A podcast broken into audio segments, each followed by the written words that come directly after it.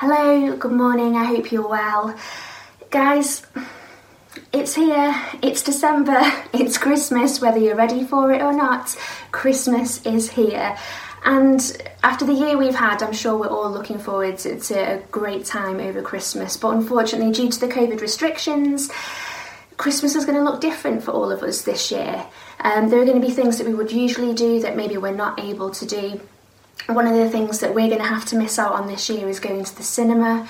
It's usually something that we do between Christmas and New Year when we're in that lull with nothing else to do. We go and see the latest blockbuster film and we save it specifically for that time. But we're not going to be able to do that this year. So instead, we've been going back and we've been watching some of the biggest films, some of the biggest blockbusters over the past couple of weeks and months when we find ourselves in previous lockdowns with extra time on our hands. So what I've come to notice, though, is that lots of these films actually follow quite a similar story. The plot tends to be the same in that there is some seemingly ordinary person who goes on this amazing journey to find out that actually they're really rather extraordinary. And usually there's some kind of prophecy or myth or legend foretelling about their greatness, and then they go on this journey to discover it and to find it out for themselves. So to prove this point, I thought we would play a quick game of Guess the Prophecy to start off with. And if you don't know how to play it, which you might not because I've just made it up, I'm going to give you a prophecy from a famous film or film franchise, and I want you to guess where it is from. And if you're watching online, Facebook, YouTube, Church Online, I want you to put your guesses in the comments. If not, you can nudge the person or pet next to you and guess along with them. So the first one is, "A chosen one shall come, born of no father, and through him will ultimate balance in the force be restored." What film is that from? Even if you're not sure, I'm sure you could have a good guess just by what it said. A couple of moments just to type your answers. That prophecy was, of course, from Star Wars, specifically The Last Jedi, extra points for that. And for you Star Wars fans, who was that prophecy about? Was it Anakin? Was it Rey? No comment, I'll leave that to you to decide. The second one, so the chance to redeem yourself if you didn't get that one right. This is quite lengthy, so I've picked up little bits out of it. "The one with the power to vanquish the Dark Lord approaches. The Dark Lord will mark him as equal, but he will have power the Dark Lord knows not. Either must die at the hand of the other, for neither can live while the other survives." What movie is that from? Or movie series. Again, a couple of moments, and I can tell you that, of course, that was Harry Potter. So some of the biggest films, stories, books of our time use this story, this plot of an ordinary person having something prophesied about them and then them going on this journey to discover it for themselves. And there's something as audiences that we love to watch that, we love to read it, we just love to be absorbed in this story of someone finding the destiny that they were always supposed to have. Now, usually these stories, unfortunately, are fictional and are fantasy. However, with the scripture that I'm using today, and we're looking at the account of the angel coming to visit Mary, we actually find ourselves in the middle of one of these prophecy stories. So I'll read the scripture for you, and then we'll go into it, and we'll find out what I mean by that. So in Luke chapter 1, verse 34 to 38, it says, "In the 6th month of Elizabeth's pregnancy, God sent the angel Gabriel to Nazareth, a town in Galilee, to a virgin pledged to be married to a man named Joseph, a descendant of David, the virgin's name was Mary. The angel went to her and said, 'Greetings, you who are highly favoured, the Lord is with you.' Mary was greatly troubled at his words and wondered what kind of greeting this might be. But the angel said to her, 'Do not be afraid, Mary, you have found favour with God. You will conceive and give birth to a son, and you are to call him Jesus, and he will be great and will be called Son of the Most High. The Lord will give him the throne of his father David, and he will reign over Jacob's descendants forever. His kingdom will never end. How will this be? Mary asked, since I am a virgin. The angel answered, The Holy Spirit will come on you, and the power of the Most High will overshadow you. So the Holy One to be born will be called the Son of God. Even Elizabeth, your relative, is going to have a child in her old age, and she who was said to be unable to conceive is now in her 6th month. For no word from God will ever fail. I am the Lord's servant, Mary said. May your word to me be fulfilled. Then the angel left her. Now, I have a newfound respect for Mary this year. We read here about Mary finding out that she's expecting her first child, and the Christmas events are about the lead up to Jesus' birth, and I find myself in quite a similar situation this year, awaiting the birth of our first child. But I have even more respect for Mary, because not only was she likely to be a teenager at the time, but she was also pregnant in an age without pregnancy pillows, and I don't know how she managed to sleep without one, because mine has been absolutely essential. So hats off to you, Mary. Big respect for being pregnant at a time when it wasn't as easy as it is. Now, it's never easy, but we do have things that make it a little bit easier for us. So yeah, newfound respect for Mary. But in this scripture, in this story, we find the angel Gabriel visiting Mary and telling her specific things about Jesus, about the child that she's going to have. He tells her that he's going to have the throne of his father David, and that his kingdom will never end. He prophesies these amazing things about him. And although these were wonderful things, although this was great news, it wasn't actually new news. In fact, if we go back 740-ish years, if we flick backwards through the Bible that far, we find the book of Isaiah, and we see, we read quite a similar thing in the book of Isaiah. Chapter 9, verses 6 to 7 says, For to us a child is born, to us a son is given, and the government shall be upon his shoulder, and his name shall be Wonderful Counselor, Mighty God, Everlasting Father, Prince of Peace. Of the increase of his government and of his peace there will be no end. On the throne of David and over his kingdom, to establish it and uphold it with justice and righteousness from this time forth and forevermore. The zeal of the Lord's hosts will do this. I find it incredible that 740 years before Jesus is born, before the angel visits Mary and tells her these similar things, that God's already said it. God's already put it in motion. He's already used the prophet Isaiah to tell about who Jesus will be, to tell of this child who's going to have the throne of David and is going to reign forever. I think it's incredible. I actually think it's even more incredible that this isn't the only prophecy that was made about Jesus. There's a little bit of debate about it, but we are fairly certain that there's about 300 prophecies made in the Old Testament about Jesus that he actually fulfills with his life. Prophecies not just about his birth, but also about his life, his ministry, his death, and his resurrection. And he fulfills each and every one of them. To name a few, it's prophesied in the book of Micah chapter 5 that he would be born in Bethlehem. It's prophesied in Isaiah 35 that he would perform miracles, including miracles of healing.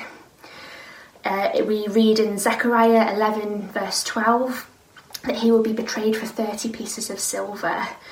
We read that he would die with criminals and that he would be buried with the wealthy in Isaiah, and that's true. When he's crucified, he has criminals either side of him, but he's buried in a wealthy man's tomb. It's prophesied in Psalms and Isaiah that he would rise from the dead, and in Psalm chapter 22, that gives lots of different details about Jesus' death. Not just that he would be mocked and that people would gamble for his clothes, but actually the words he says as he is dying are prophesied too. So Jesus' birth, life and death were all foretold and then fulfilled. God spoke it, and then when Jesus came to the earth, he lived it, which is amazing and is incredible. But what does that tell us? It tells us that God is faithful to his word. It tells us that what God says, God does. It tells us that when God prophesies, when God promises, when God speaks, he then carries it out to fulfilment. And as Gabriel said himself, the angel Gabriel in chapter 1 of Luke, verse 37, we read it earlier, it tells us that no word from God will ever fail. That means that God is faithful to his word. We can trust God in his word. We can take God at his word. God keeps his word, which is wonderful, and that's such an amazing quality for God to have. But really, how does that affect us? How does that affect you and me in 2020, going into 2021? How does the fact that God is faithful to his word actually impact or affect us? And I believe that if God is faithful in what he says about Jesus, then God is therefore faithful in what he says about us too. If no word from God fails, then that means the things that he says about us are also true. The things that he promises us are also true. You know, throughout Scripture, the Old Testament and the New Testament, we find things that God says about his people, about believers, things that he promises to do for us. Statements and things that aren't just related to one person at one time, but for all people, for all of God's people and for all of believers. We call these the promises of God. And there are so many promises in the Old Testament and the New Testament. There's promises for provision, promises for protection, for safety. God promises us freedom. There are promises for healing. There are promises for wisdom, for peace, promises for victory, promises for strength, and possibly, you know, they're just to name a few, but possibly the most important promise of all time, the promise of salvation, of eternity in relationship with God, of eternal life. There are so many promises that we find. And I know that this year, I think we've used this a couple of times, but as a church we've had a Promises of God sheet that's been available, and we used this in small groups earlier on in the year, and I think Sarah's used it in her preachers as well. But I've been really clinging to some of these lists, some of these promises, some of these scriptures where God promises us things for our lives. You can get a copy of this. Hopefully there should be a link either on the screen, or if you go to our church website on the resources page, you can go and you can get yourself a copy of these scriptures where God promises us different things. God promises us these good and amazing things for our life. So go and get yourself a copy of that. This isn't an exhaustive list.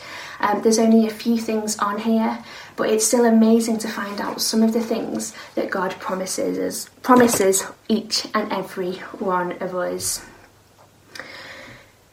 So I think it's wonderful, the fact that we have access to these promises, the fact that God promises us so many wonderful things.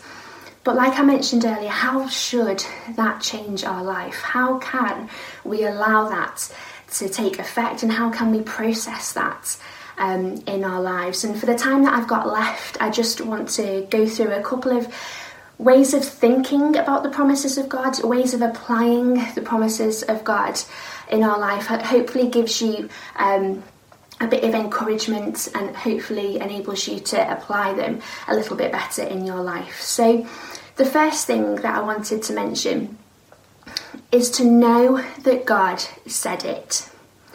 Know that God said it.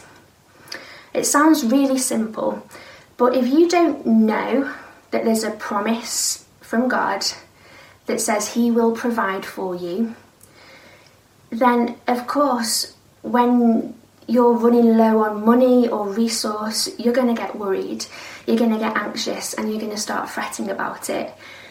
If you don't know that God promises you protection and healing, then when you get sick, of course you're going to be anxious and you're going to be scared about that, because you don't know that God promises you those good things. We can only apply the promises of God if we know what they say. So I really want to encourage you to read the Bible, to find out what God says about you, what God promises you, to get hold of that list and read through it and mull it over and meditate on it, so that you remember the things that God promises you. So when you find yourselves in those difficult circumstances, you can just remember the scripture that promises healing. You can remember the scripture that promises strength, and you can cling to those things. So you need to know that it exists in order for it to affect your life. So know that God said it, but more than that, know that it's God who said it. Know that it's God who's promising us these amazing things. It can be easy for us sometimes to develop a bit of a thick skin when it comes to people promising us things. Particularly maybe if it's politicians, and you know, this year we've had different promises at different times, promises about Brexit, promises for PPE, for vaccines, and some of these things we've seen come about, and some of these things maybe we're still waiting on. And sometimes we can take whatever politicians promise us with a little bit of a pinch of salt, and that's maybe not a bad thing. We've been through a US election and we've seen their different campaigns, and again the promises that they've made, and rightly or wrongly we might have jumped on board with that, or we might be saying, you know what, I'll believe that when I see it. Even, you know, just in our general relationships with our family, with our friends, with our work colleagues, we might have been let down by people we care about. Someone might have promised us something and then unfortunately let us down by it. Or we might have been in the position where we're the ones that have sadly had to let other people down because we've not been able to keep our promises. And for whatever reason, sometimes we can build up a bit of a wall when it comes to people promising us things. We can be really quite tentative and quite reluctant to accept it when people promise us things, because really what happens if we get our hopes up and then we're let down. But I want to encourage you that God is faithful to his word, and more than that, in Numbers chapter 23 verse 19 it says, God is not a man that he should lie, or a son of man that he should change his mind. Has he said it and he will not do it? Or has he spoken and he will not fulfill it? This scripture is saying that God isn't a man. God isn't human. Therefore, he's not going to let us down. You know, he's not going to lie to us. He's not going to change his mind about these promises. Instead, he is going to be faithful to it. He said it, he will do it. So know that when God promises you something, it's God. It's faithful God who promises you things. It's not a politician, it's not a man or woman, it's not anyone other than the God who it is in his very nature to keep his word and to be true to his word. So know, when it comes to the promises of God, that it's God who says it. And therefore we can trust it, therefore we can depend on it. The second thing is to believe that Jesus sealed it.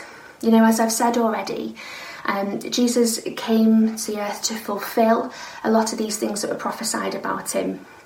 And he says it himself at a time when people are accusing him of not really following the word of God, of healing on the Sabbath, of hanging out with the wrong kinds of people. Jesus says in Matthew chapter 5 verse 17 to 18, "Do not think that I have come to abolish the law or prophets. I have not come to abolish them, but to fulfill them." So Jesus says himself that he has come to fulfill the word of God. And I think that's wonderful, that is amazing. But more than that, Jesus doesn't just fulfill the word of God. He doesn't just fulfill the promises of God in himself, but he actually gives us access to the promises of God for ourselves. 2 Corinthians chapter 1 verse 20 says, "For no matter how many promises God has made, they are yes in Christ. And so through him, the Amen is spoken to us by the glory of God." No matter how many promises are made, they are yes in Christ. How amazing is that? You know, I've often thought, you know, the things that are promised in the Old Testament, are they still really relevant for me today? Am I under the New Testament, a new covenant now? You know, what promises are for me and what promises aren't for me? But here it says quite clearly that no matter how many promises God has made, they are yes in Christ. You know, in the Old Testament, in the Old Covenant, God made promises for people. But unfortunately, their sin, their imperfection, their constant falling short of God's glory kept getting in the way.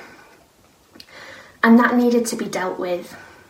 So God sent Jesus to pay the price for our sin. Jesus was the sacrifice that paid the price for mankind's sin. And in Jesus dying, he removed that barrier between us and God. He removed that obstacle that was standing in the way of God promising things and us being able to walk in it and live it out. Because of Jesus, we were forgiven, and because of Jesus, we were seen as clean and holy in the eyes of God. So because of Jesus, we have access to the promises of God. Jesus sealed the deal when it came to the promises of God.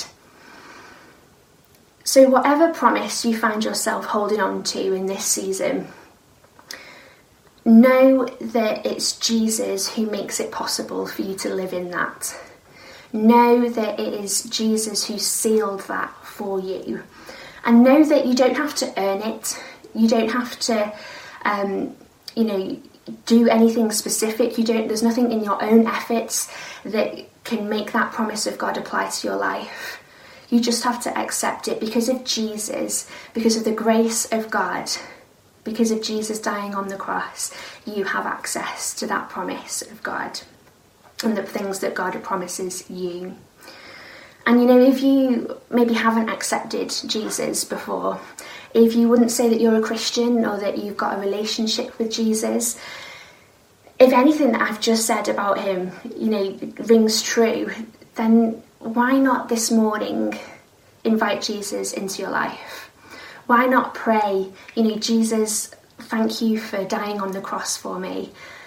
Please, would you be my saviour? Would you forgive my sins? And would you help me to live in the light of God's promises?" You can do that. You can request prayer. There'll be the opportunity to do that later on. But I just wanted to give you and remind you of that opportunity this morning, that you can make Jesus your saviour. And I would so encourage you to do that. So know that God said it. Believe that Jesus sealed it. And finally, rely on the Holy Spirit in the process. Because just because God promises us these amazing and wonderful things doesn't mean that our lives are always easy. Sometimes our circumstances can be against us. And sometimes having faith in situations where we're not seeing the promises of God being outworked can be tough. Often we can seek out the promises of God from a position of need or lack or disappointment. You know, we don't tend to go digging for promises for healing when we're completely well. You know, and that's okay, that we can come at it with that need and that lack. You know, you might be waiting for a promise for a long time. You might have had, you might have promises that you're still waiting to see happen, promises for victory, promises for relationships to be restored, promises for healing that you're still waiting to see the fulfillment of. And living in between the promise being made and seeing it come to pass can be really difficult. But we're not alone in it. We're not alone in it. John chapter 14, verse 15 to 16, and Paul used this scripture last week, says, "If you love me, keep my commands, and I will ask the Father, and he will give you another advocate to help you and be with you forever, the Spirit of truth." As we heard last week, the Holy Spirit, who is with us always, who lives in us as believers in Christ, is with us always as our advocate, which means our support, our helper, so that when times are tough, when we find ourselves in the gap and in the process between us claiming a promise and knowing a promise exists, but yet seeing it happen, we are there with the Holy Spirit in the middle of it all. So when life is tough, when circumstances are against us, when having faith is difficult, you're not on your own. You've got the Holy Spirit there who is providing you with a constant source of love, of joy, of peace, of patience, of kindness, goodness, faithfulness, gentleness and self-control. Those are the things that the Holy Spirit produces in your life. And I did have to go back and think about the kids' church song there to be able to remember those. But that is what the Holy Spirit produces in the waiting process. And more than that, more than the Holy Spirit helping you in the middle of it all, the Holy Spirit is actually our guarantee that God will keep his word and God will give us the things that he promises. If you don't believe me, we go to Ephesians chapter 1, verse 13 to 14, which says, "And now you Gentiles have also heard the truth, the good news that God saves you. And when you believed in Christ, he identified you as his own by giving you the Holy Spirit, whom he promised long ago." The Spirit is God's guarantee that he will give us the inheritance he promised us and that he purchased us to be his own people. The Spirit is God's guarantee. How amazing and how incredible is that? That word guarantee, in the translation it means to pledge or to deposit as a down payment. It also means engagement ring. So God gives you the Holy Spirit. It's that symbol that he is going to keep his word, that he is going to keep the things that he has promised for you. It says that the Holy Spirit is your guarantee of the inheritance that God has promised you.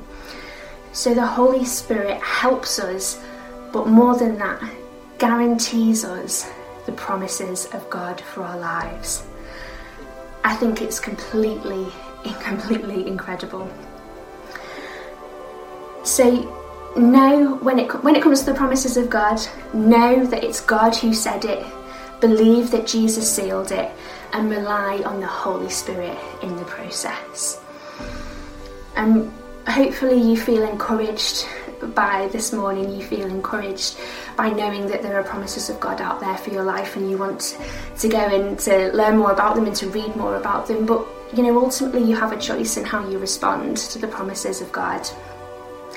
You can choose to do just that, to run with it, to explore them, to lean into them, to push into them, to download that file and to highlight them in your Bible and to claim them for your life and use them to lift your faith and to lift your expectation. And you can really embrace the promises of God and experience the goodness that comes with that.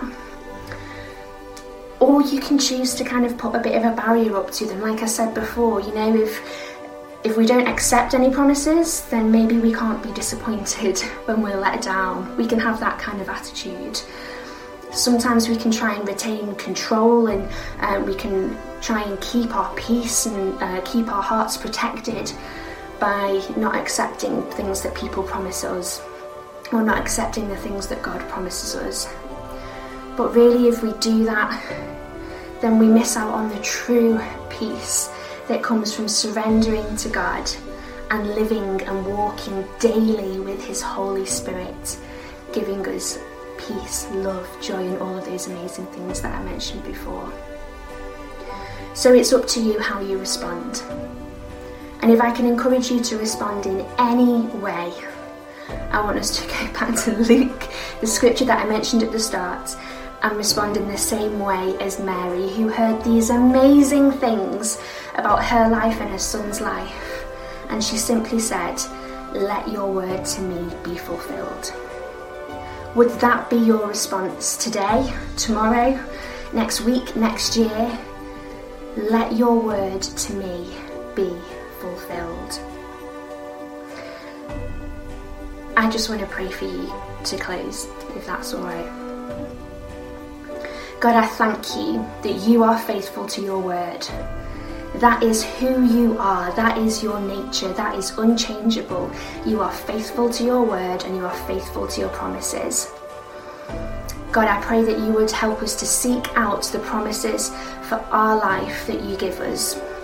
That you would help us to claim your word over our lives. That you would help us to live with the faith and expectancy to see your promises come to pass in our life. God, would your word to us be fulfilled? Amen.